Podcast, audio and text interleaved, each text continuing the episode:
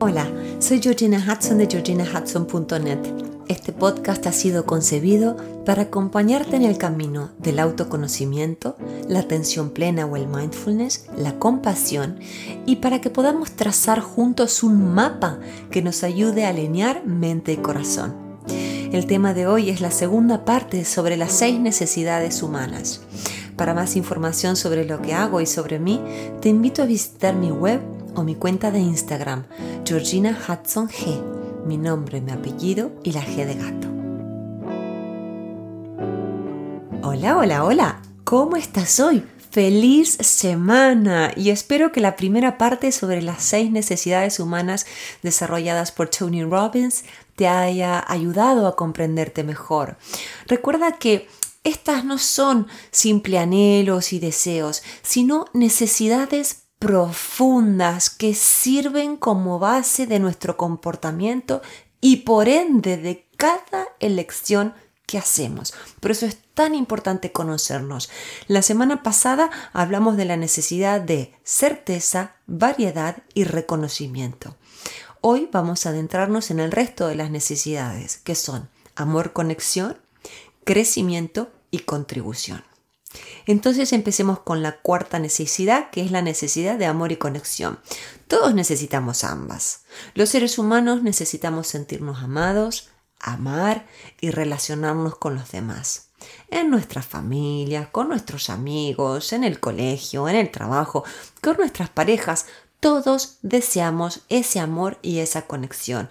Nacemos para vivir en comunidad y para sentir que pertenecemos a ellas. Cuando nos sentimos queridos, pasa algo maravilloso a nivel físico también, y es que se elevan las hormonas del bienestar, como la oxitocina y la dopamina. Entonces, ¿cómo no vamos a querer sentir amor y conexión?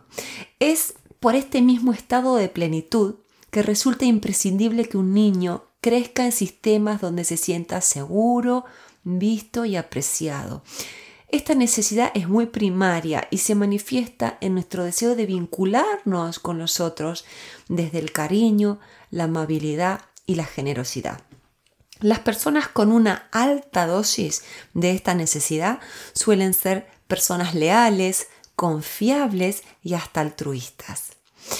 El problema, se podría decir, con la gente que vive desde esta necesidad a un extremo es que pueden llegar a dejar de cuidarse a sí mismos en pos de sostener a los demás. Y esto por supuesto tiene un gran costo emocional y físico, porque inevitablemente quien sostiene se cansa. Se me ocurre otra forma disruptiva en la que morfa esta necesidad, y que es contorsionarse para agradar y dar siendo incapaz de expresar cuáles son los propios deseos y cuáles son los propios límites.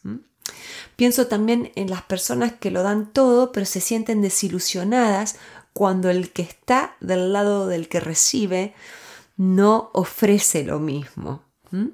Y en algunos casos límites, y esto va a sonar fuerte, alguien que lo entrega todo puede usarlo para refregárselo en la cara a los demás. Esto es totalmente inconsciente, pero pasa, y pasa muy a menudo.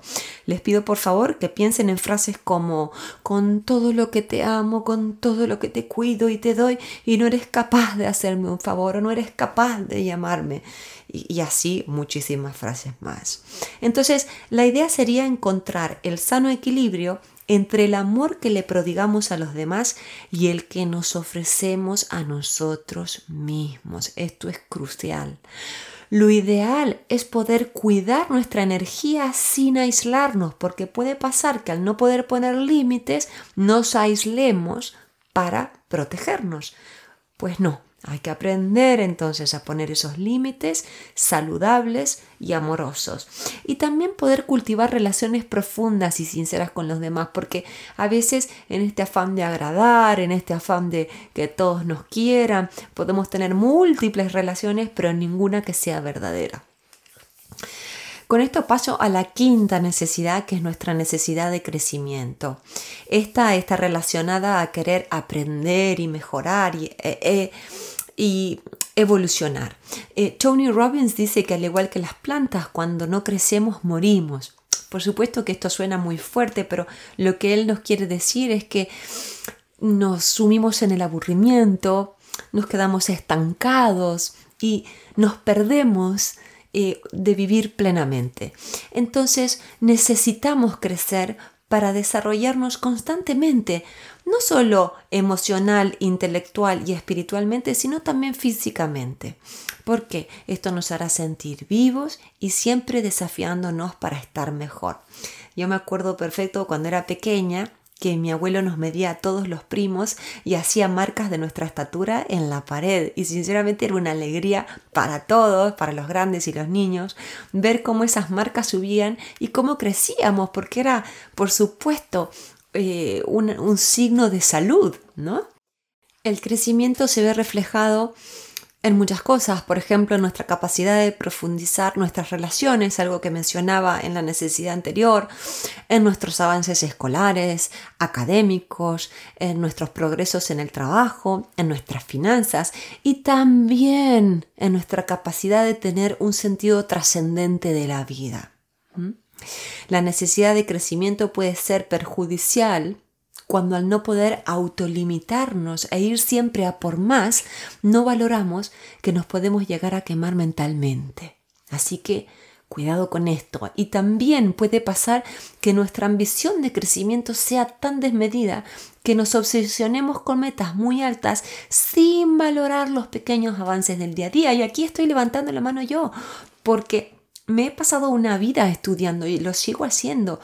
Y la verdad que he pecado de no disfrutar de las pequeñas cosas que me regalaba el día a día porque tenía esa meta en mente que no me dejaba ver el bosque completo. Otra cosa de la que soy testigo al acompañar a mis clientes es como muchos de ellos van acumulando aprendizajes, pero como luego les cuesta lanzarse a la acción.